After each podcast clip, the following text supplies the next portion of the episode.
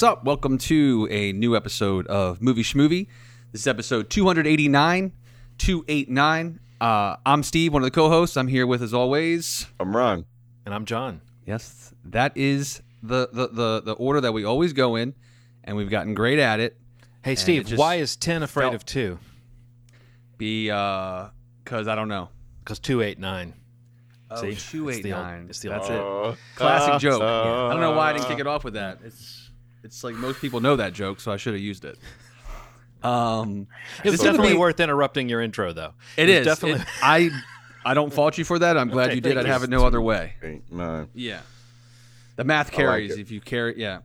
Um, this is gonna be a big episode, man. This is like a different kind of episode, only because we're gonna be talking about a lot of stuff.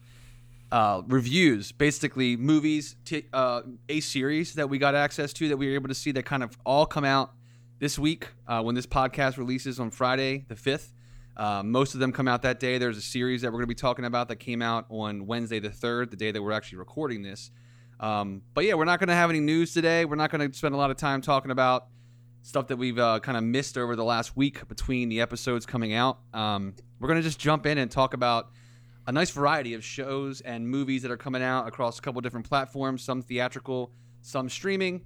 Um, and yeah, just kind of go from there. You guys, are you guys ready to do this? I'm I'm ready. ready. Is there any preference to how we start this? You want to go with the show first, movie? What do you want to mix? Let's up? go with the you- Frank Grillo first, man. Let's go with the with the Frank Grillo. the Frank Grillo movie. Yeah, so this is a movie that's kind of been uh, long gestating, kind of bounced around a little bit. I've seen a lot of information about Boss Level. This is a movie directed by Joe Carnahan, Frank Grillo, Mel Gibson, Naomi Watts. Um, I've I don't know. Have you got you know what I'm talking about, right? Like, haven't you seen a lot about this like over the year or year and a half Yeah. prior to even pandemic about this movie being shot, and they've been shopping it around a lot. Um, but it's finally found a home. Um, it was purchased, I guess, maybe a month and a half ago by Hulu, um, and it's coming out today uh, on Hulu for streaming. Anybody that has access to Hulu, it is in your app as you hear this episode if you haven't already watched it. But uh, yeah, this is another movie. It's kind of like a guy stuck in a time loop. It seems like you know we've kind of seen a few of them this year or the last couple years. Um, and it's got like, a Groundhog little Day bit is a- now a genre. Yeah. yeah, Yeah. it's like yeah, you can you can that's that's going to be a new category eventually on either Hulu, Netflix, one of those rows. It's going to be like Groundhog's Day ish, and Yeah. then it's going to be all these movies. It's going to be Palm Spring. It's going to be this. It's going to be uh, Edge of Tomorrow. It's going to be uh, Groundhog's Day. It's going to you know whatever else.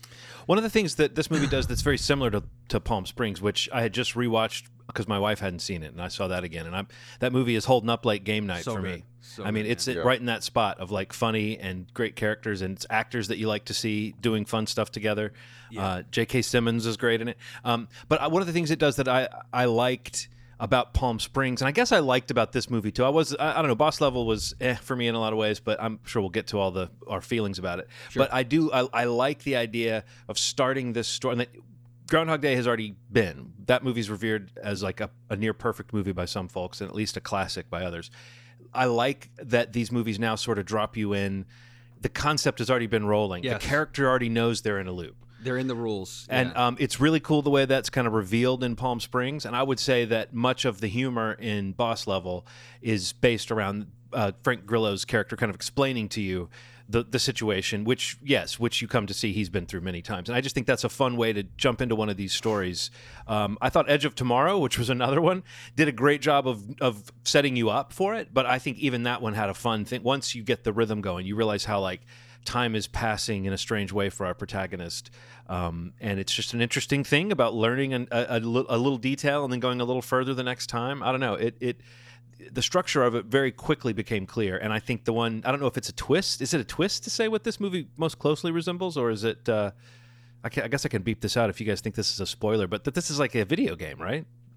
Well, yeah. In in the intro, I was going to say like the title of the movie is like literally talking about you know a a sequence of of levels of um, right. I guess the name gives it away. So yeah it, yeah in, in, in any video game any you know uh you know even even even movies that aren't really like this like you know the raid you know where you're literally going up literal levels of an apartment complex to get to the boss like this Right. movie really is doubling down on the concept from video games, and it has that that bit of a vibe to it too. Like you said, when the movie starts, you really jump in, and he's kind of talking about what attempt he's on already of this this mission, this challenge that we learn about as the movie rolls. But it is something where you're seeing, uh, you know, there's all these assassins coming at him, and it it even plays into the the secondary and tertiary villains of video games where you're like, that's not the real boss, and you know, the real boss is, in this case, you know, I guess Mel Gibson's character. But I mean, it does it, it i think in general like i'll just start like i i, I like the movie. I thought it was a lot of fun. I i do really like frank grillo in general. Like i feel like he is like you know whether it's uh, a small role in captain america uh, or the, the, the kingdom series um, most of the things warrior like i liked him in most things i see him in but this kind of more down the down the middle like action you know with some humor which i think he plays pretty well through the movie. Um, I, I kind of feel like it was kind of lean and hour and 30 minutes, like just kind of rolled for me. And I, I thought it was kind of fun. Um, It was do- fun. It was definitely I do fun. think, I do think it's kind of cool though, how like in his attempts, like we roll forwards and backwards. They're not always sequential. Right. And like we learn more about the foes that he comes up against and like the information that he finds through all these attempts. So I did think that was kind of cool. Um, and yeah, I don't know. Overall, I thought this was a pretty fun movie, and I think you know, especially for Hulu, it seems like a nice program choice for them because I don't think they have a lot of these kinds of movies, especially what they call like Hulu originals. Like I don't see these kinds of like just fun action movies. What did you? Uh, what, what about you, Ronald? What did you think of it? I wish. Um. So, if I uh, were to put this in video game font, I, I'd say this ain't it in big font, flashing. Um, Frank Grillo is a great character actor. I really like seeing him in stuff. Um, can he carry a movie? Is a very strong question. I thought as I approached this. I think one of the problems I have with him being in it is um, he's he's a tough guy. Like I believe that he's a tough guy. I don't believe any of the humor, and I don't believe any of the other. Like everything he does fall, falls flat. And I think that what what happens is the people around him are kind of funny. Like the the Guan Yin thing, the, Yeah. that thing that kept happening. Um, my problem is that this genre is starting to become a standard in our in our in our cinematic Yeah. lexicon. The Groundhog Day, you know, like you were saying, this ain't it.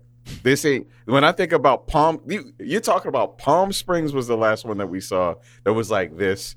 Um, Happy Death Day, which was also a great one. The sequel, even even solid, it wasn't as good as the first. And then, if we're talking about putting this in in the same genre, I would I would say that this isn't. Something was missing about. You know what I did? I did love the little kid. I thought the little kid Yeah, was, he was good. adorable, man. He like was. he, he was really good. something about Frank Grillo and him together was is something that got, got me kind of like That works. That I That think His works. works. best stuff in the movie was with the kid yeah. because he Yeah. was he was it was almost like you felt Frank Grillo the actor reaching out and being warm with the kid like when he was talking to him and asking him questions and Oh, stuff man. It, it actually felt sweet um, um, but I agree with you Ronald that like I think I, I I might have had a hard time putting my finger on it but you're right that it was that sort of aspects of Frank Grillo's like the humor it feels like you know how you've talked a lot ronald about how like the rock is a guy who can like break people in half and so there's a certain dynamic that a guy like that has with people. Yeah. i think frank grillo's he might be a little bit more low rent. He's more of a b movie guy and i i mean i like frank grillo a lot. I think i, No, I got you. similar to what you said his energy is there. That's not a knock on him. I love guys who can do that kind of down the middle action or cheap cheap is such a bad word but you guys Yeah. seem to know what i mean Yeah. um, he can be like that sort of B level version of what we consider to be an action star. But sometimes those guys have, because they've got the physicality and because they're cut and because they can kind of act, it's almost like Gina Carano syndrome or something where it's like they don't quite have the total package.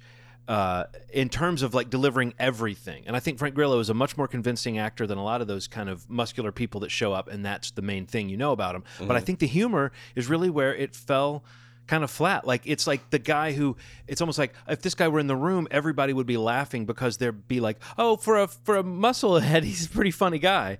But Yeah. for a like uh, for me, for like a Joe Carnahan movie, I think that's where my sort of meh feelings about the movie came from, is because of Joe Carnahan in the past. He's he's all over the place, you know. Yeah, But he's knocked it out of the park before, and so I was fully thinking this movie might be this visceral shot to the gut that was just going to knock me down, and it never felt quite like that. It was like it was leaning on the humor so much that the humor kind of falling flat.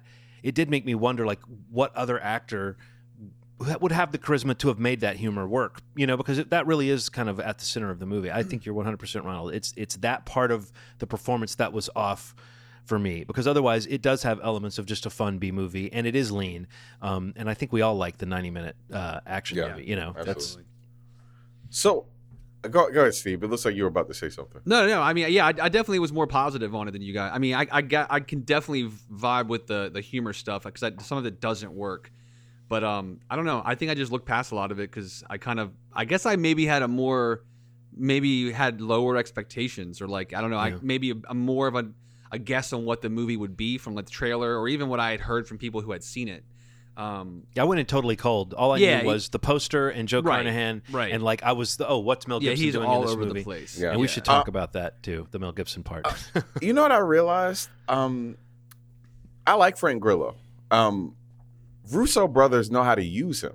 yeah, I th- I figured out what it is. It's not the movie. I mean, it's not him. It's the movie. It's like you remember how he was in like uh was it Civil War? The, la- the when he was just like ah, just kind of like an asshole. That was very snarky and like well, particularly think in Winter Soldier is when he had Yes. the most to do. When And he he was was saying, really yeah. good Winter. Soldier Yeah, and then yeah. Civil War, like the follow up to you know he was just kind of a madman in the first five minutes of that movie.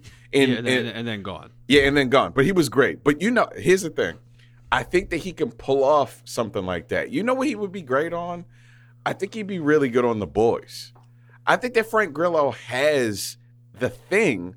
It's just you have to write for a person like Frank Grillo, which means that like like I think he's capable of funny, but in context, kind of. It's like it's not going to come from Yeah. him being such a funny guy. It's going to come more from like, again the way the Russo brothers it's used him. reactionary. Like you felt his kind of rage and his, uh, uh, you know, towards like Captain America, so to speak, and that And becomes kind of funny, huh? in Kingdom. He was funny in Kingdom. Like there were parts where like Yeah.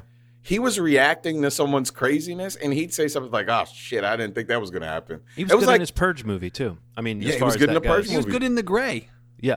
The fucking He's Grey, man. Don't tell me I wasn't thinking about the Grey. When this I movie know. started, I was like, Joe Carnahan, Frank Grillo. I know. Bring it on, boys. Uh, When you that's- said that, I was like, "Oh, John thought it might be the Grey." I thought it might, or I thought it might be even um, like uh, Narc. or, Narc, or what's the Narc. One, Oh the, my the one God, that was I love Vegas Narc. and had, a, yeah, even that one I thought had like a sleazy, and this was close maybe to that, but I still felt Yeah, like it yeah, was yeah, a yeah. little bit tidy and clean for that. Yeah. It didn't have that kind of sleazy grit that that that Smoking Aces had. Um, I did like, and I referred to this earlier though. I really did like the video game aspect in the sense of when it becomes clear that he's going to get just a little bit further each time and Yeah. figure out what he. Sh- There's that one scene where he's entering the building, and it's very video game where it's like, nope, he dies, but he knows next time to do this. Oh, nope, that didn't work. Well, now he knows to do this. Oh, now that didn't work. Now, and it's like it was cool seeing them reveal that.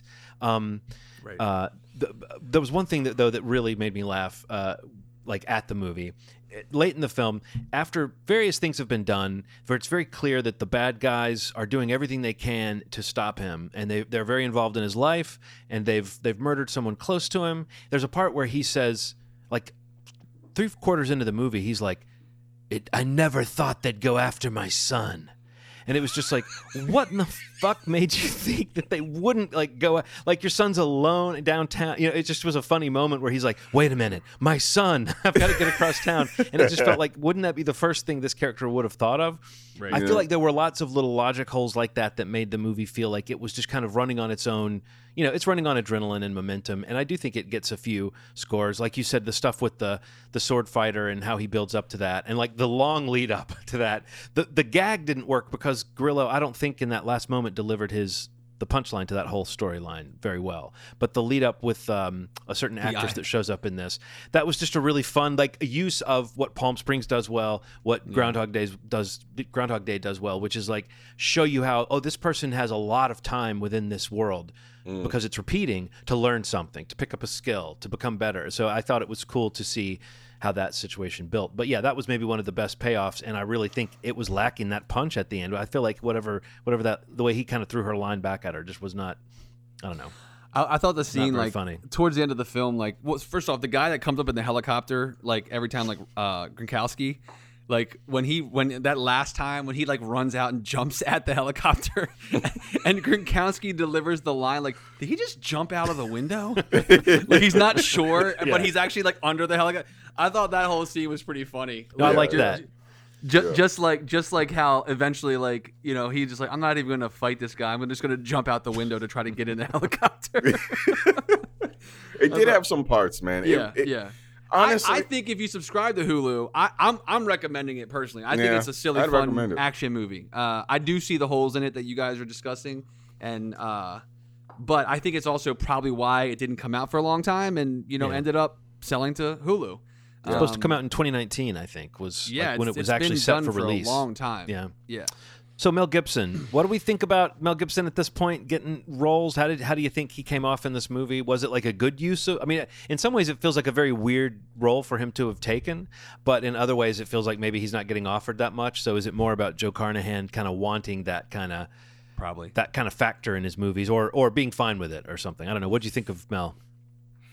I mean, take it or leave it. I mean, Yeah. it really, really wasn't like a Mel Gibson thing. Like, I could have been anybody to me. Yeah. And uh, I kind of feel like I, I saw that movie. Did you guys see that movie Fat Man earlier this year? yeah, I liked I liked him in. I Fat thought he was good in that. I thought he was really good in Fat Man. I thought that was actually pretty good use of like of Mel Gibson, like you know the, that what most people you know, think of him as. Right. Well, the problem with Mel Um, Gibson was never that he was a bad actor. Do you know what I mean? Like it was Right, never that he. And so totally. he he if it weren't for his bullshit Right. and his flaws, he would be now coasting into that interesting, you know, l- late middle age, early old guy stage of a Yeah. career where you start to do kinds of interesting things. But um, you know, he stuck to what he did that. Uh, what was that? The Mark Bar- Wahlberg, uh, Will Ferrell, movie, Daddy. What? Daddy's Home. Daddy's Daddy's Yeah. home too. Daddy's Home too, right? So I mean, that was the and he looked like just a piece of leather in that.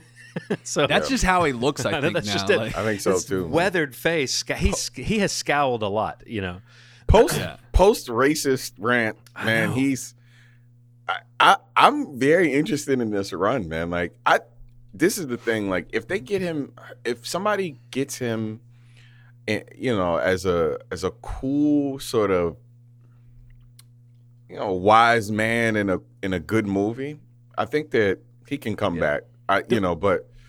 I, Don't you think I- his racist rant happened before? like it happened early enough that it's like somehow not in the current cycle? The but problem it could is still come back. Like Dr. Seuss, who everyone's known about for years, has just it's just come to everyone's attention, and now they're not publishing book. I mean, which is like you know, again, it's a step that people have been saying should be made for a while. But I remember years ago, people were talking about the racist shit in Dr. Seuss books. But it's like Yeah. now's the time where people are doing things about it. So I wonder if like Mel Gibson would have the roles he's got right now if it were now that that awful tape was was coming out. You know, I don't almost think like people have forgotten. It's not that he was he had the racist remark it's that he referred to black people like a pack of wolves I mean, come on. that's on. the problem it's not that he just said something it's not that he just dropped the m-bomb it's like he's like here's a pack of wolves Well, no, he said, "I hope get you get raped by a pack of n bombs." You know, I mean, like, oh was- that's he yeah that's yeah. even worse and he yeah. said, "I'm you're, you're a c word, and I'm going to kill you and bury you in the rose garden." I mean, it was shit that was like he was definitely oddly like.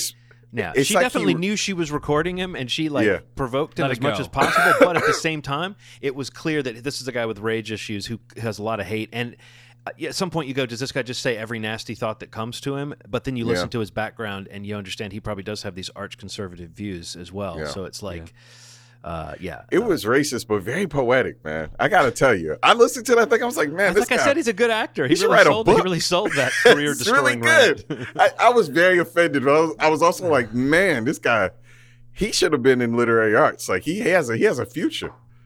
A, a pat, a, a, a he bury should have you in literary. a arts. bed of roses. Like Yeah, maybe the rose don't know. garden might be important in their relationship. We don't know. yes, it's, nuts. But anyway, yeah, he was weird in it. He was. Mm. There's no getting around It's it. just weird he to was see phone- him. He was phoning it in. He was phoning. He was just. The cigar isn't a character. I don't know why this. It was so weird. Will Sasso randomly in it. I, Yeah. That was Will Sasso, right? Yeah, Like, I that- that's nuts. That's nuts. I feel like half of his scenes I bought him as like a heavy, and the other half it felt like they were trying to do some kind of sketch thing with him. Um, Also, Frank Grillo fat shaming everybody on the screen. yeah, What was that about? I about? was surprised. that It's like, hey, fatty. Hey, what's up, fat neck? Hey, you need to do something about your weight. Hey, you need to stop eating carbs. Like, what? What was that? What was that? I don't. Yeah, that was weird. Strange, man. So boss level. There we get. There we Yeah. there we get. There we get. there, we, there we get. that was where there we went and there we go at the same time. There we get. on Um, Hulu today. Yeah, Yeah, What's that, that's our review. It's on That's it. Hulu today. it's on Hulu. today. Well, I mean, I'm No, saying right. I'm recommending Yeah, it for right, all of its right. flaws. I think it's still a fun, you Yeah. know, kind of fun. It's an easy movie. watch. It's an easy watch. is. It's like eh, Yeah. this. This this is a nice little distraction. It's a Uh, fun movie to watch on like a Friday night, Saturday night. You know, you just feel like watching something Yeah, that like- that's cool. And, and the, his deaths are really funny. Like, Yeah. that, I know it sounds weird, but like, there's some scenes that are just fun. when he goes through the the bus Yeah. window. Yeah. I laughed every time. Well, right. It's got. I mean, again, it's, it's got that Palm Springs thing of when the character's just like, I, I just want to reset this day now, and so they Yeah. do something really self-destructive or you know, Yeah. instant death. So no, it is a, um, uh, a- again, it and it and it holds up in that regard too, as far as like it's a fun. It, it has its own fun sci-fi spin on the whole. Uh, what's going on with the looping day and everything? Like there is Yeah. just like in Palm Springs, there's kind of a payoff to like what's happening. Yeah. Um, that's worth sticking around for. So yeah, definitely. so we're definitely saying go ahead. I guess. I, I, I think I. I, I see a lot of movies now would be wait for it, but since everything's at home now, I, I think I've lost wait for it. So I feel like everything for me is a soft go ahead, which means I don't know. I've lost uh, I've lost my bearings, guys. You guys are gonna have to tell me if I've gotten too uh, wishy washy about these movies. But No, no, no. I here's my new you're saying. review. You're gonna watch it if you're gonna watch it. That's my new review. it's just a shoulder shrug Yeah. at this point. Yeah. But Shrug emoji. okay, so what, what else? What else What's next? we see? What else were we gonna talk about? Were, were we gonna talk about Boogie? Yeah. yeah. Yes. Boogie. So Boogie's in theaters today. So that's a focus release coming out in theaters where theaters are open and um yeah, so this is uh the directorial debut, right? Feature di- directorial debut of Eddie Huang. Yeah. DC's own. Um, DC, yeah. Not far from here. Right.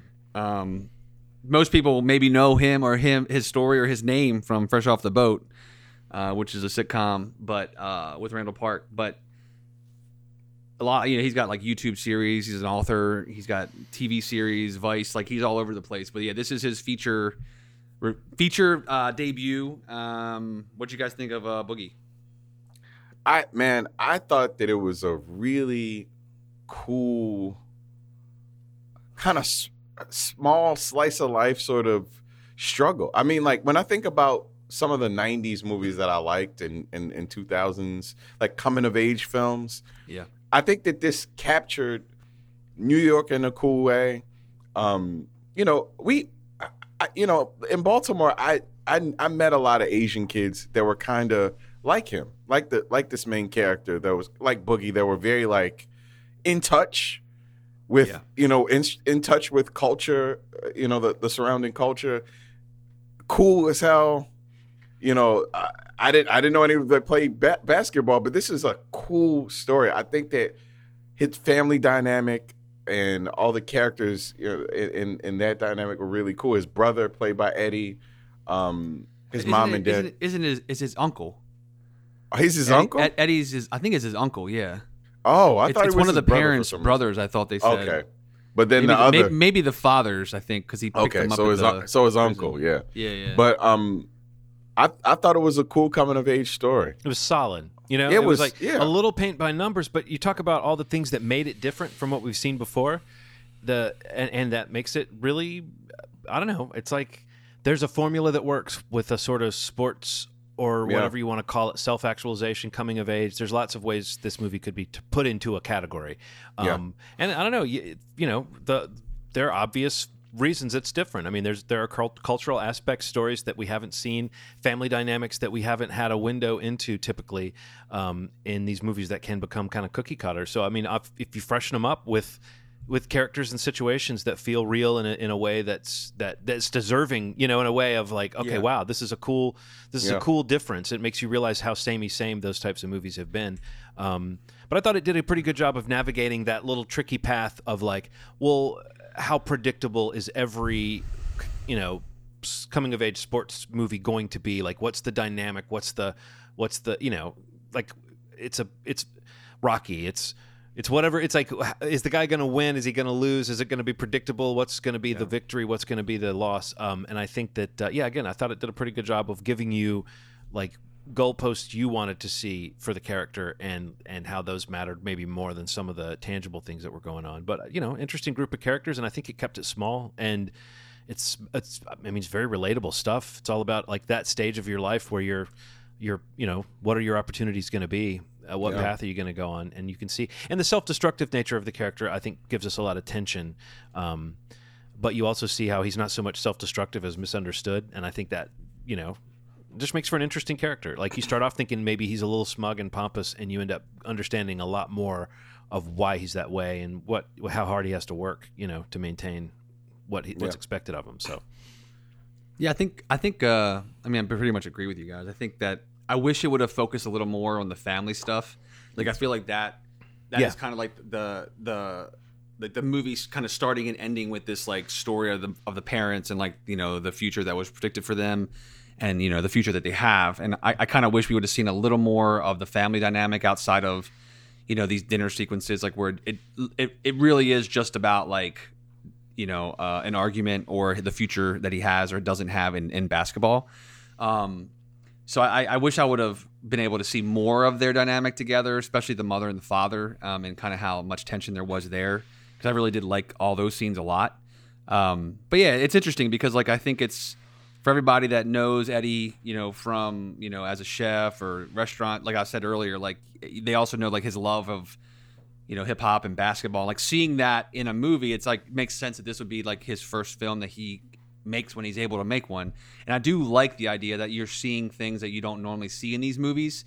Um, you know, like these ultimate awesome s- successful endings like which, you know, and I'm not spoiling the movie in any way, but I will say that like I think it does a really great job of talking to how sometimes these stories end in a successful manner, but not at the paramount of what you see in a lot of these sports movies. Yeah. Mm-hmm. But that's that is still a massive success to this person. yes Yeah. You know, like I think the scope is really what works, you know, when we get to the end of this movie. And I like that it's kind of pulled back a little bit where we don't get the ultimate ending for this guy, but you still have an ending that kind of gives him a lot as a character, as a person, as a professional, you know, as a basketball player. You know, that's what we want to see him doing or not do. And I, I like how we get to that conclusion and um, it's it's not absolutely the Rocky moment or you Yeah. know the Rudy moment or whatever you want to compare it to.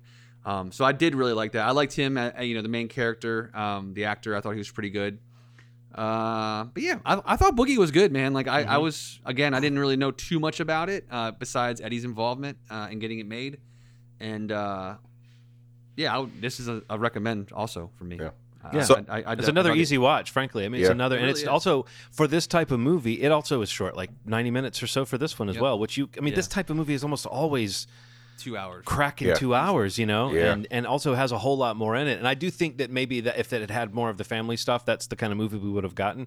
But I I know what you mean, Steve. That those scenes were particularly interesting. I, I really liked the scene where a scout is about to come visit the house and they're Yeah. setting up for the scout. That scene was like funny and kind of revealed so much about the the mom and the dad. And you know, even throughout the movie, you're getting a feel for how the movie's presenting their relationship in a way that's very stark and very bracing. But you're not really meant to have like clear, simple feelings about what's happening with his family. You're meant to just kind of Yeah. realize how complicated it all is. Um, I don't know. It was a I want to mention uh, three three quick things. Taylor Takahashi, who plays Boogie, is really good. Naturalistic. I want to see him in more stuff.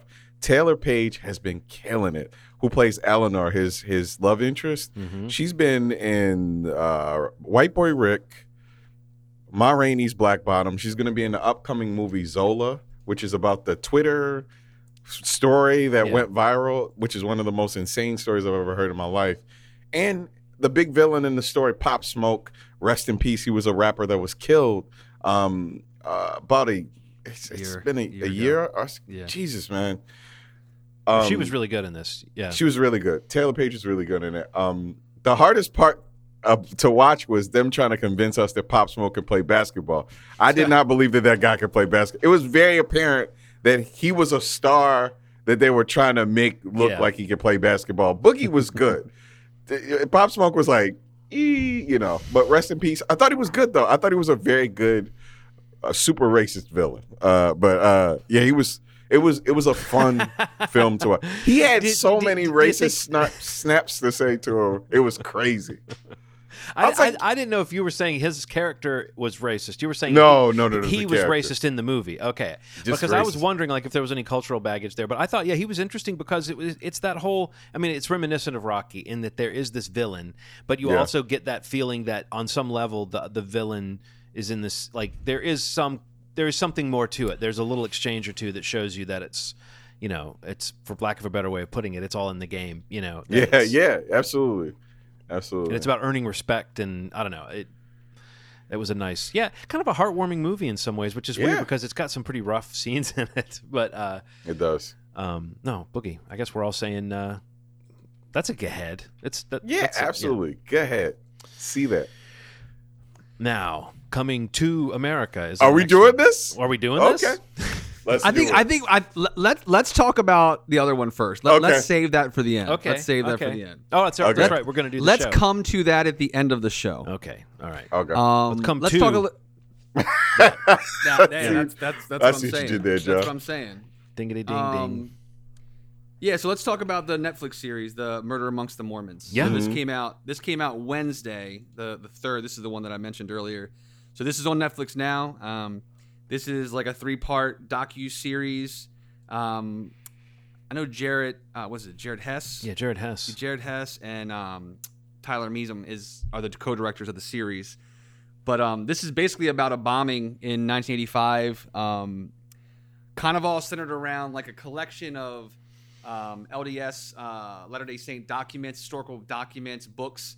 There was like this little group that was like collecting and trading them and buying them, and there was an event in '85 in October where um, a building was bombed, and then there was a bomb at a home, and a lot of stuff happens. And it's like this series is basically following the circumstances around that, around the Mormon religion, Latter Day Saints, and ultimately, you know, revealing who was responsible for that bombing and uh, the implications of that and kind of how it impacted the religion, the following, the the community that it happened in, and all that stuff. You know, three episodes, they're roughly about I guess an hour each, just Yeah, under an hour each. about three hours total Um, yeah And I think we should kind of stay away from spoiling anything for Yeah. anybody that didn't know the story. Mm. I, I knew about it before I saw it, um, so I didn't. But I do think there's a there's a focus on not spoiling um, the story. Yes, So there's w- like a I world within the that, world yeah. that this that this show reveals, and I think yeah, spoiling that for the viewer would be spoiling the fun of watching it. But but you're right that it centers around these documents and like why they're important and why why people are trading them and stuff, and that part is really interesting. Mm-hmm. Um, I only saw like an episode and a half of this, but you know I thought it was. I mean, you know, you hear the word murder in the title of something, and there's always like right now there's so much of these true crime things that documentary series that you go like is this a good one or is this one of those that's going to peter out and not be that interesting i would say at three episodes being halfway into it i'm i'm still pretty engrossed and i think the story warrants warrants the time it's being given Yes. and the storytelling Yeah. moves at a clip and it's telling me like i said it is a world within the world it is something i didn't or i'd heard about but never knew just how intense this uh this world could be you know it reminds you of things you hear about scientology i think mormonism is still like a recent enough it's it's got a recent enough vintage as a as a denomination or a faith that the origins of it are still very human and still very mired in like human interaction and human artifacts and stuff so i think there's this room to be like oh yeah there's like you know there's like an organization behind this behind this church that that's very powerful and possibly kind of scary so It's wild, yeah. What did you think, Ronald? Did you have a chance to check it out? Yeah. Um. So I, I watched it. I, I mean, anybody anybody that knows me knows I have a real problem with documentaries in general. Mostly because anybody can make a documentary. and some of it just is some of it is loose, honestly, and some of it has to do with like uh, parties involved with the story being involved in the documentary, and Yes. that is kind of what makes me uncomfortable. I don't want a story told with people that aren't involved with the story. I don't want it unless it's something that's like. It, See, it I feel the be a- opposite way. I feel like if people involved are telling the story, you get like Well, you get not- something that's like that's questionable that, that doesn't have the mean te- objectivity you kind of. Want. I don't mean them telling it, but in it so much. Like I, Oh, I, I don't yeah. mean. I'm, yeah, I just mean like. I know what you mean there. Yeah, yeah, if you're talking about an event, you should at least have two or three people that have been. you got to get close to what you're talking about. Yeah, unless they've been Right. blown up. You know, unless they've been blown up. You know, that, that's a, that's a different thing. So I have a real hard time accepting sometimes when somebody presents to me a, a, a story that has no none of the people that were in it involved in any way, shape, or form, given any like firsthand account of what happened or any of that stuff. This is the opposite. This this comes from a perspective that I think is really interesting. Like um, the the parties involved are the direct parties involved, the people that can speak, obviously. Mhm. Um, and I think that this story is honestly something that should be made into a film. It is so strange. Yeah, it And could so be made into root- like an HBO series. I think you could do like a like an intrigue in uh, Yeah, in the Mormon Church kind of story. the the level of deception i'll say that the level of deception that goes into the acts that are committed in this documentary are insane and the fact that the the the product of some of the things that he's done are, are still out there in the world is hmm I, I, I was so uncomfortable. Uh, can you imagine? That's all I'm gonna say. It's Yeah. a it's a cool documentary. It's a cool. I, I doc- was gonna say, like, I think I think recently, like the Netflix uh, docu series on the on the Cecil Hotel got a little bit of flack about like the being drawn out and like having the information it wanted man. to say and just kind of wasting some time. And if you knew the story, especially, you knew that it was doing exactly. that. Yeah, and I knew Exactly. the story. Yeah, so. And I mean, even knowing this story for the most part, I didn't know I didn't know all of that I- that I Mm-hmm. learned watching this docu series. But I think even knowing the story, I feel like this is a well paced, it is well informed. Mhm. Like it doesn't feel like that series to me. Like which Yeah. I thought was an interesting thing to note because I've heard a lot of people say that about the Cecil series. That should have been a movie. Um, the Cecil right, thing should have right. been a documentary link, just a movie link thing, and it would have been about right. But yeah, it was Right. really stretched out by too much. and I think like this- it's also interesting, like you know, coming from a filmmaker. Or you know, I'm not sure about the co-director, but I know Jared Hess is is is is a lot of you know he's from that religion. Like he grew up that way. His dad was a bishop. Like he has you know he's still in that community, or at least you know has connections to it. So I think the interesting thing about this whole story is just like that some of the documents that are at the center of this whole thing are documents that were very controversial in the religion and like that were making people question the you know Joseph Smith and like how it was founded and what exactly happened and how it Yeah. came to be. So I think that like the the natural riff that this was basically um, making happen within it um, is an element that really kind of speaks to what you said before about like who the person is making it. In this case, I think somebody who you know was a part of it, not directly, but in this in this following or in this religion. I think that's an interesting thing to think about is that like they are talking about you know the questions around the documents that were at the center of this whole thing. You know, they're talking about the the the, the white salamander documents. You know, and these uh, these collections that were kind of uh, all a, all a part of what what happened. So I thought it was really intriguing that you know a filmmaker like him that most people just know from Napoleon Dynamite, uh, you know, has this history and you know he has like this basis in this faith and and this following that you know to explore it in three episodes I thought was a really nice amount of time to spend learning about it. And yeah, like the people that are they're, the access to the people that they're interviewing is direct. Like I loved that it was like talking to all of the people that they could access that were like at the center of what was happening. You know, you're not talking to a lot of like third hand things. You know, like sometimes you get a lot of that in these docu series because of access. You know, fortunately, a lot of the people that they talk about are still here, and they talk and they have a lot to say. And I thought that was really interesting. Yeah, yeah. This, So I, yeah, this is this is a definite recommend for me. Yeah, I thought this same. series was great. solid man. It was Yeah, it was I, would recommend finishing it, John. Like it's um, No, yeah, it's, uh, it's uh, really good. As soon as we finish recording, Nikki's coming back downstairs, and we're going to finish it up because she was Yeah, like, it's 'cause, great. again, it's these we watch. You, I think you watch these too, Steve. I know you're not as sucked in by him typically, Ronald, but I think you watch whenever there's like a new crime doc on Netflix. You might watch Yeah. it, or you and I don't know if you and Erin kind of make a note like, oh, there's one this weekend. We can watch this this show. You can tell like a couple episodes in when you're getting kind of groggy and you're like, Yes. I'm just not that pulled forward by this. You know, this is like.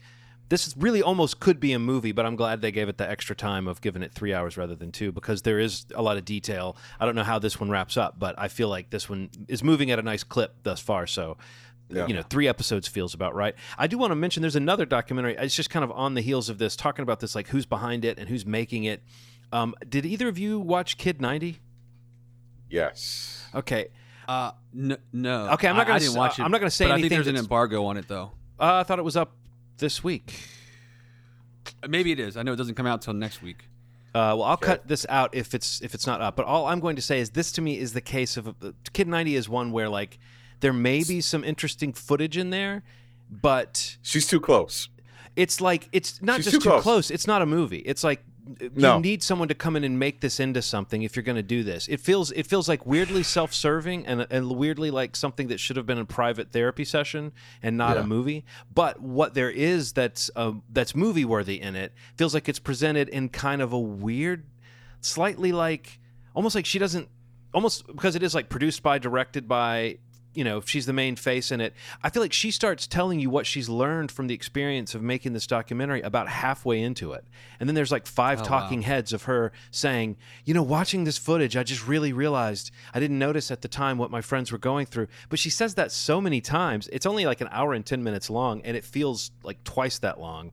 The, Oh, no. the, the really interesting stuff, though, and you might agree, Ronald, like early on, there's some footage, like just behind the scenes footage of the group of friends she was running with. That's like an insane group of like Hollywood stars, like kid stars, you know, just and then I think some of the present day interviews she gets with some of those people, Mark Paul Gosselaar, Brian Austin Green. I mean, these aren't people that I think about that much, but their experience as child stars is kind of interesting to me, like what that feels like.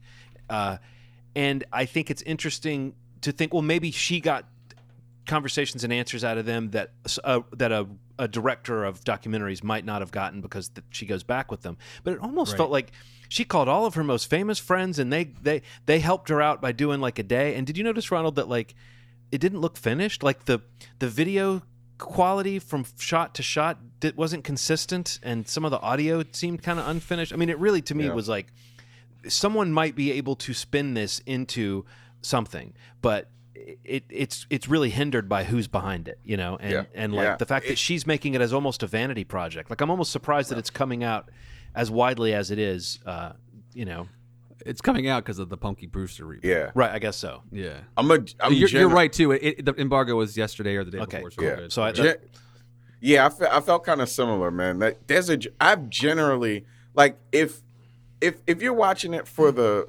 for the purpose of being entertained, and you're not looking at this at some documentaries as like a factual take on some of this stuff, that's cool. But sometimes, for some people, this is all of the exposure that they're getting to the subject matter, right? Right. And so it has to have some balance. Or if it's if it has a perspective, it should tell you right up front. We think this person's guilty. We don't like this person. So like this is the thing. Like it, it- you know, I watch I watch a lot of documentaries. My girl watches a ton of murder documentaries, like uh like marathons them. Like Yeah. she she goes to sleep to them. In fact, she goes on Peacock and then watches hours of them, which I think is cool. But We do You that know, too. I- we fall asleep all the time with like some A and E show running on some streaming service, And, and, then, then you she was up. thrown off of a Yeah, building. You're like, oh my god, why you go to sleep to this? Um, but yeah, I, I think that this this Mormon documentary has some direction and perspective, but it doesn't feel overbearing. Whereas Kid 90 feels a lot more. I mean, she's look. I'm not going to spoil. She she she exposes a lot, and she has she says some things that I wasn't expecting her to say. No, there's a, and there are some sections that are very poignant and and affecting. And Yeah, there's a whole thing about her developing and her breast reduction and stuff like that. That is the way that it's told. It again, it feels very timely, but it still Yeah. feels like it's lacking that perspective or that polish that you want a, a good documentary to have. It almost felt like some kind of publicity materials more so than a movie. You know, it felt like EPK or bonus materials on a disc or something. It didn't feel like it was put together to be a movie. Um, She should have given it to an editor. I mean, like, to, Yeah. this it's it's it's the the footage is incredible, Steve. Like, it's interesting to see those no- kids running it- around. I can't wait. Yeah. I, I'm, I'm when excited you to see see it. when you see how casually she talks about some of these people, Yeah. it, it is going to f- blow your mind. And then you see it- the see them in the footage, like just hanging Yeah. out and stuff. because It- it's it- people yeah. you know. But then it's like I didn't know she knew that person. I didn't know that this person was that like trying to like be in her her her space. Yeah. Like it's just that cool. No, that part of it's really interesting. Like, there's about 40 minutes of like genuine, like, oh, that's like you said, Ronald. Oh, I didn't know she hung out with them, or I didn't realize Yeah. that while she was off camera, not being famous, she was kind of running around doing these things with people you've heard of. But then the other 20, 25, 30 minutes is her in like with like a gauze over the lens where everything looks kind of faded, uh, talking about the experience of learning from watching this footage. You know, it just it's really out of, out of balance with that. But anyway, that was just I was just making the comparison that you kind of put the bow on, Ronald, which is that that is an example of a documentary that that lacks shape. Uh, Murder among the Morgan among the Morgans among the Mormons. Uh, uh, has the Has opposite the of that. shape. It's got a lot of shape, and it's actually got a lot to say, a lot of story Yeah. to it too. You know, Yeah, yeah. Anyway. Cool. Yeah. yeah. So that's on. yeah, That's on Netflix now. Three part docu series, A Murder Amongst the Mormons. So you check. Cool. I, I think we all recommend that one. Um, so yeah, the last one we're going to talk about tonight. I Have we, we, would come just like to our finest? yeah, our yeah. We'll, final we'll movie. just we'll, we'll hang on to this one to the end. This this is um coming to America, which is out today on Amazon Prime. Uh, this was a pretty big deal, and I, I want to mention real quick before we get even to talk about the movie. So this week, or no, last week, um, we kind of skipped news today, but real as it relates to this title, there's something very interesting about the whole announcement of Paramount Plus launching this week and the logic of them having coming to America and not releasing it when Paramount Plus launches, but instead selling it to Amazon. And there's there's probably a lot to unpack there because that's like a that's like a, a blockbuster title in ways, you know what I mean? To a lot of people, to a lot of studios, like that's what it was going to be uh, to Paramount until they sold off like basically all their movies during the pandemic. But it was it was very interesting to me that during that presentation they talked about all these movies that they held that they were going to wait to release in theaters and some maybe coming out on uh, Paramount Plus after a certain window. But it's it was pretty striking to me to think that on the day after they launched their new branded service, which they don't even really have that much content for, new content, the day after Amazon's releasing their huge Eddie Murphy, you know, cl- comedy classic sequel, you know, however many years later. So I, I don't know. I just wanted to put that out there, what you guys thought of that before we even got into the movie. I mean, it's very telling. Um, I, I guess I, uh, what I really want to know before we start talking about it, on top of that, so I think I think it's very telling about how they felt about the movie, right? To to like, I don't I don't see a a, a bit of Paramount branding on this movie when I when we started watching it. Uh, right? Did you see anything about Paramount when Yeah. when the film started? Yeah, it's actually Yeah. got the mountain in. It's, it's they one of those It where does? They, they- they produced it, so but it's also one of those where like the, the- you they, know what I they, mean, though, they like- make the mountain part of the opening of the movie too. The Yeah. Paramount Yeah. Mountain becomes like the part of the scene. So yeah, they really lean into it. Okay, so I think Paramount was proud of this movie when they were making it, and maybe I'm Okay. tipping my hand about how I might feel. But I, How do you yeah. guys feel about the original Coming to America? I guess that's what I'm curious about because that, that plays a part in all of this. I mean, I think it, Like, I think it's one of those movies that I feel like I remember it fondly, and I feel like most people probably do for some reason. It's kind of a cable classic. I feel like it was all over like Comedy Central or whatever I when I, was like kid. Coming to I've seen it Yeah, probably thirty times or something, and I've seen scenes from it a hundred Right, times. right. I just Yeah. think it's one of those kind of it's a comfort food movie. It's hard for me to say how I feel about it as a movie, but I think that it works, right? I mean, and it's like Eddie a a strong point for Eddie. It's got some funny funny stuff in it with the barbershop guys and the different characters. Arsenio Hall's really good in it. I don't know. I feel like uh, he's great in it. yeah, I mean, I feel in the like first um, one. I feel like uh, coming to America. I mean, I, I don't know if the argument of does it hold up. Uh, I don't know, but do, it, is do I like it? Yeah, I think it, I. I mean, I think it's a it's a solid movie, and it would definitely be in my. If I was making a list of successful Eddie Murphy vehicles, I would definitely put it in, in that list. So okay. Cool. Yeah, I'm, I think pretty highly of it too, man. It's a it's a it was a great movie that kind of allowed Eddie and Arsenio to be super funny and had some emotional beats that I really enjoyed.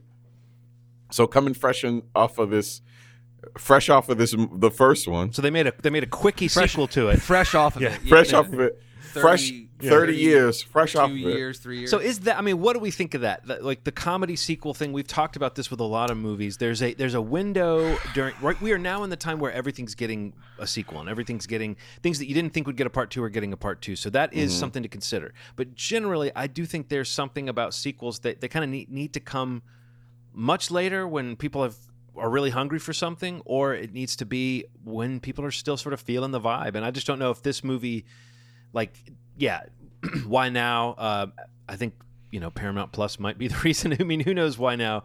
I'm sure Eddie Murphy. He seems like he's trying to remind people, like going on Saturday Night Live and doing different things. He's trying to kind of get back into like the, what we used to think of him in a way it seems but i don't know i don't know what motivated this movie now i don't know why it because i know it probably had been kicked around for a long time it probably had different scripts and Oh, different yeah. versions over Yeah, the years yeah, so yeah. wasn't tracy morgan supposed to play his son at some Yeah. point and then he kind of aged out of doing that Right, right. Yeah, I don't know. Like I, I, I think it's like a. We've seen too many bad examples of like waiting too long, um, or it, I don't, or if this is this, this is this is even longer than some of the ones I'm thinking. yeah of. zoolander too Zoolander, you know, Zoolander. um, Anchorman, like things that are like you know Yeah. so so so long, you know, even if it's like ten years or whatever. This is you know you're talking thirty some years or thirty ish years. Um, so this could b- fall into the category that you're saying, like where it's been long enough that people just want to see more of something. yeah or just seeing Like- people like older has It. got some novelty to Right. it or something or whatever But it's kind of weird though, because like yeah, like uh, you've been hearing about this for a while, just like we've been hearing about like another Beverly Hills Cop sequel, you know, forever, you know, the movie. Um, but what's really weird is that like you know it, you see Eddie being present in other ways, and like you get this, you know, you get a reminder of like how great he really is. Mhm. Like Dolemite was great, like he is great in that, like, and it's kind of crazy yeah to me, you know, just to start it off, that like this comes out a year and a half ish later, and um, this does not feel like any good version of Eddie Murphy to me at all. no he he's honestly he kind of disappears from the movie to some yeah, he's extent. not he's not in the movie a whole whole like lot. I made a point And- later to like he's Akeem is in New York City like learning about rideshare when like the coup is happening back home and, and his Right. his his I, I'm just that to me was like wow this movie really does not know what to do with this character uh, at, at a Yeah. certain Yeah. point I realized that and I realized oh that is why I'm not getting a lot of Eddie Murphy uh, from this you know he, he had a couple of funny turns or funny lines in the barbershop character those some of those some of those line readings there were a couple of jokes that made me laugh in that you know with those funnier characters but even that stuff felt kind of like wedged in and reheated and like let's get as much of this like there's like them showing up at the end i guess i'm trying not to spoil things but like characters showing up where they shouldn't ought to be in movies right is kind of weird to randomly me just to have Yeah. that character in it. Right. Yeah. Uh, I I think you know I have kind of an obsessive amount of uh, love for Eddie Murphy, Mhm. and um, I think okay. So we talk about sequels and remakes a lot, and I think that the bottom line is that you don't love the person if you would do this to them. I know that sounds weird, but I, I, I don't think this is a time thing. I think this is like uh, it's almost like if if I know you two, right? I know who, I know who you guys are, and you you may have slipped on a on a on some ice one time, and every time I come to you, Steve, I bring up that you fell on ice. I'm like, Steve, you don't want to fell on ice. That's essentially how this script was written. It was written like it was a highlight reel of things that happened the first time. yeah And I don't- I think constant you- constant callbacks and like Yeah. callbacks to callbacks and Yeah, you don't you don't understand how this what made this movie work if you write it like that. It it can have the same feel and not retread. I, I think Right. that some of the coolness was the quirkiness of Prince Akeem. It mm-hmm. wasn't the fact that he was like a it was fish out of water, but he was also like he was strange in in his home. Like he was he was kind of an odd character. yeah He was kind of a uh, kind of a dorky character. Yeah, it was kind of a Murphy dorky excels at. You know, He was kind of a dorky character everywhere. It wasn't the fact that he was like, it wasn't the fish out of water thing. It was the fact that he was kind of weird everywhere. Like Yeah. wherever he went, he was kind of the odd man out. But he was he was lovable enough. He was interesting enough. And I, I I'm serious, man. I don't think any. I think if if a Coming to America two came out two years after that one came out and did this, I I think this still would have been represent representative of the problem with sequels. And some of that is like people want a remix of that. People want people don't want to see you do the exact same movie, the exact same beats at the exact same. You could time it to a T. The the things that they were trying to oh they're like oh this is that character doing this instead of Akeem doing this part. This is it. And three musical numbers during the movie. three or four. Yeah, Right. it was Three it or was four? Uh, no, no. Yeah, it was It four. felt really It was padded. Four. four because I forgot about the other the other one towards the end. Why would that exist? Why should that exist? The first one didn't. I mean, like,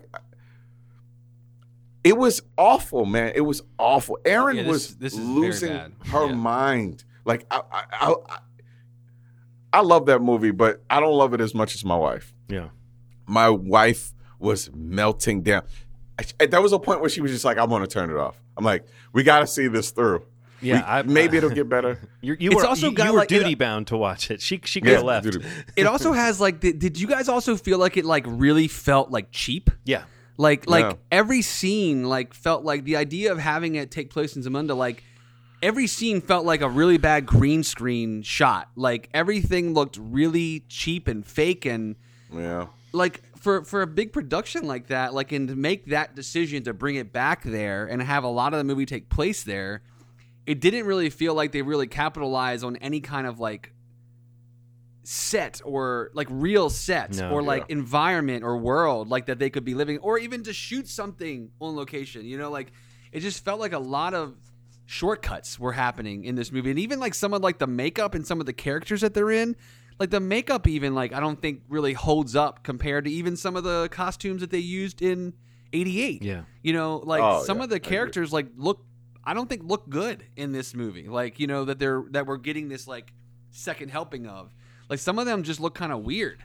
And maybe that's because they're older? I mean i'm sure it is. Yeah. Yeah. but i mean i'm just talking just the straight up makeup nature of like how good it looks on the screen um which Why again is weird because this is the same director that did Dolemite. Like he brought him from there to this, and uh, and I like Craig Brewer. Like, but it, this Yeah. just does not work, man. And I have a feeling that it doesn't work because the Eddie of it all.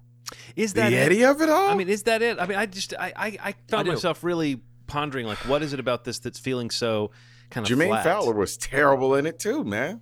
Was he? Uh, Jermaine Fow- was he Lavelle? yeah, yeah, he's his son. Yeah. Yeah, yeah, man. he, yeah, he didn't make much of an impression. a lot a lot of it doesn't work i just feel like you watch a movie that like we talk about this a lot like you know Mm. filmmakers and actors getting together like where the actor or the filmmaker whoever vice versa doesn't have the capability of like running all over the production Yeah. or and i'm not saying that i think eddie murphy is that way but he does have a reputation of being that way for past movies he's been in and this is a property that I'm, you know, he has like a real strong tie to, and has been trying to re, ha, trying to make this sequel for years. Um, and you know, for it to finally happen, and to happen with Brewer, who has a very kind of eclectic like filmography, and coming off of Dolemite, which is such a strong screenplay and like a well acted shot film, this just feels like there there was something happening where the the director of it was not being able to be the director. Yeah, it feels like, really like anonymous. They brought him in to be. Yeah, it feels very generic. It does not feel like it has a touch like he has on a lot of his films. Um, and that, that's kind of what makes me feel like there's just something else happening. I don't know if it's Eddie.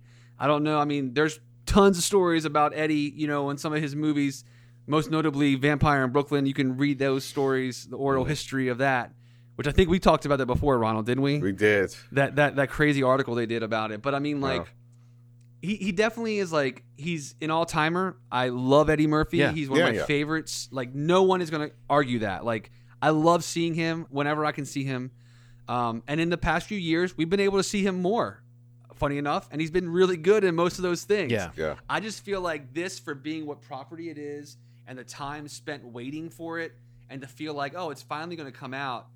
I don't understand why this is what's coming out. It doesn't feel like yeah. a victory lap at all. It does not work at all. Did did Um, you know that yeah. on his media run, um, Eddie Murphy mentioned that there was another director that wanted to do this movie? Did you hear about this? Ryan I mean- Coogler. oh wow. Ryan Coogler pitched a, a Coming to America to him, and Eddie kind of slandered it. He's like, I didn't like the the feel of the idea that he had. I didn't think it was a good idea. But I can't help but wonder if Ryan Coogler could have made an incredible movie. Well, I mean, hasn't Eddie's career gone into this weird place where he's done this kind of safer stuff or stuff that's just not funny in the way that he used to be? And is it because Uh-huh. of that kind of control and maybe that kind of like not knowing quite how to stretch out?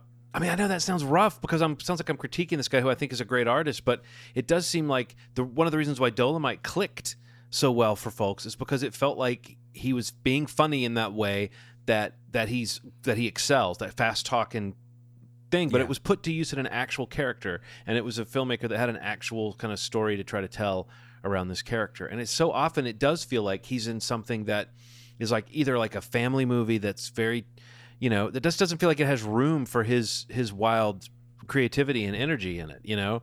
And this movie Yeah. kind of has that safe as milk kind of quality to it too. Like if even if it had clicked, it's going for something very very much like, hey, remember coming to America? Like you said, Ronald.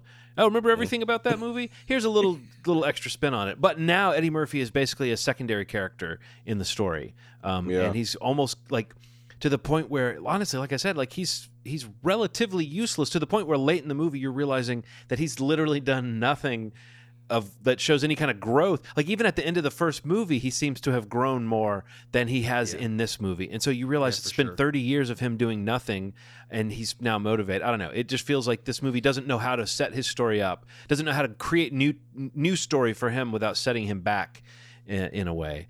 Um, so yeah, I think I, I think I agree with you guys. Uh, What are, what are some things that did work for you, or that maybe made you laugh, or, or jokes that worked, or something? Let's talk about the positives. Wesley Snipes. Wesley thought the Wesley- Snipes, Wesley Snipes, man. his strut. That's what I wrote down when he strut. The first time they clear the path for him, and he Yeah, struts up. so. He's having so much fun, and he's but he's legitimately good. And that voice that He's he's good. doing is funny. Like he's doing something we've seen before, a character we've seen before, but he's doing like a very funny satirical take on a kind of warlord character that we may have seen in a movie. Yeah. I, agree, I agree. I, I had him down on the list of three things that made me laugh uh, in this movie. He's great. Yeah. Um, Tracy Morgan. Yeah. I thought Tracy Morgan was funny, and I thought um, Leslie Jones. Leslie Leslie Jones was funny. yeah, I, I just think that these things aren't enough. Like she's kind of the stranded with this character that might be funnier in a movie that had more story or more of a point. You know. Yeah. She almost seems like she's going to be an antagonist. I guess I'm kind of glad that they didn't do that, but I did find myself very close to the end realizing that even Wesley Snipes was like was too likable of a character to be much of an antagonist. So Yeah. this movie's kind of conflict free, but I guess eh, that's in the spirit. I mean, you know, it doesn't need to be like it it would have been stupid if it had been like a fight scene at the end that, that settled Yeah. everything. Um, I can't remember what the other things I laughed at were though. Yeah. I mean, I didn't laugh at much. No, I didn't To be either. honest That's like you. I said, there were Um, literally three things. Um, I just feel bad that oh, I know what like one of them was. when when people see this, I'm you know we were talking about this. We're very curious to see how people Yeah. there. accept this or or don't accept it. It's just go ahead, John. What what do you Oh, say? the, the- What do I just don't that want to freak. funny? At the barbershop, there's the guy that, that they kind of get into a little scuffle with, and he storms out. And as he's leaving, he's giving his money to Eddie's character, and Eddie Mm-hmm. says, "Don't put money in my hand, all rough." That's good. That's Yo, he he knows things that are funny, man. He Well, does. Sure, obviously. even like- even his delivery of "I rather enjoyed being on fleek." That was the other thing that I chuckled Yes. at that I wrote down. I thought Yes. that, but again, and that's what you're talking about, Ronald. That line is Akeem. That dorky, like, but I but I liked that. Like the, the Yeah, yeah. movie's list, uh, the movie is missing that silliness. I think uh, It for the most part. Yeah, man. It, it was it was a quirk to it that just didn't exist in this movie. That was replaced with like almost like slapsticky stuff. Yeah. And I think that like I liked that Wesley Snipes' character was kind of heightened, but it Yeah. felt like everybody. It, the, the thing about coming to America, everybody wasn't like that. No. there were a couple characters that were like that, but everybody is dialed up to like a crazy degree, trying to be funny. That's the thing, trying to be funny. I liked Louie uh, Louie Anderson's scene in the original when he's talking about moving up, and, and, you know, and, and and McDowell's. That to me was so funny. It's it's the simplicity of somebody in this world just being like, you know, I can move up and I can be a manager, and then after that, it's just like that is what makes this movie made that movie so mm-hmm. funny. And there's also like this like false confidence. I feel like the whole Yeah. time where like in this Yeah. sequel, I feel like they are really going for like jokes all the time. So many And- jokes, And, that is that is a trait of a lot of these other movies that we were talking about. These sequels that were not good, you know, or too late. Or another one that I thought of when we were talking was like the the true Dumb and Dumber sequel. Mm-hmm. Um, you know that it had the same thing where like you know, and some of the jokes or the way they're delivered, like it's it's just not funny that way anymore. Yeah. You know, so yeah, I don't know. For me, this yeah, unfortunately, like you know, at the top of this this portion, like I I, I love Coming to America. Like it's it's it's an all timer, um, especially of Eddie's. But Yeah. uh, so I, I can relate to Erin's response, Ronald, where I Oh, like I I genuinely felt uh, a little bit of a challenge to like really finish the movie because it just didn't work for me at all. yeah. Um, Um, do yourself a favor. Go see the the the PVOD of um Coming to America has been restored. has has a 4K restore that just happened pretty recently. Hmm. Check it out. Like it's it's a gorgeous film. Still a gorgeous film. Um and uh yeah, don't see this one. Yeah, Avoid it. yeah, I would say that. I would say that. Yeah. we had a we had a pretty positive run going, and then Yeah, yeah, at least- let's just bring it down, Yeah. and let's just ended on a crazy a downer of a note. Yeah, man, don't see that movie. I, s- I- I- some- something I binged recently. I just wonder if either of you have seen or would have any thoughts about. Have you Yeah, guys? say, what else have you guys seen? Yeah, has- have either of you guys watched Years and Years?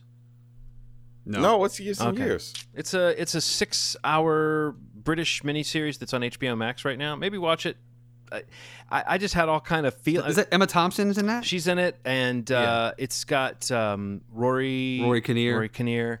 Uh, Yeah, a couple yeah. Of other people whose for that. faces I recognize, but I don't know for sure what I've seen them in. But uh, I, I mean, honestly, it, it it it it sucked me in for the full binge. So it definitely has that going for it. But I, it definitely is one of those things. If you see it, you'll know what I mean. You definitely want to be like, I want to find someone who's seen this and find out what they thought of this or that or that that that character and what they did. But uh, years and years, I, I totally binged that, and it was. Uh, I don't know. I mean, it's really interesting how it tries to react to current events and the way that it approaches a story where it starts in like the present day and then tells the next 10 to 15 years.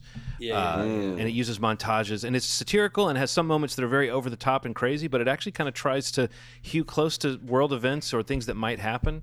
And Emma Thompson's character is kind of a, a Trumpian sort of character, uh, British uh, politician who's, you know, rising to power and I mean, at times it's chilling, and times it's hilarious. Like the commentary on like wh- what's next. Now that we've seen who can become president, now that Yeah. we've seen who can become prime minister, what's next? What's next? You know, Right. what world are we in? Like in this, in the world of the show, Donald Trump wins a second term, and America becomes like a very very scary uh, presence in the world. So I mean, it's a it's a yeah interesting show. I would love to hear what you guys think of it.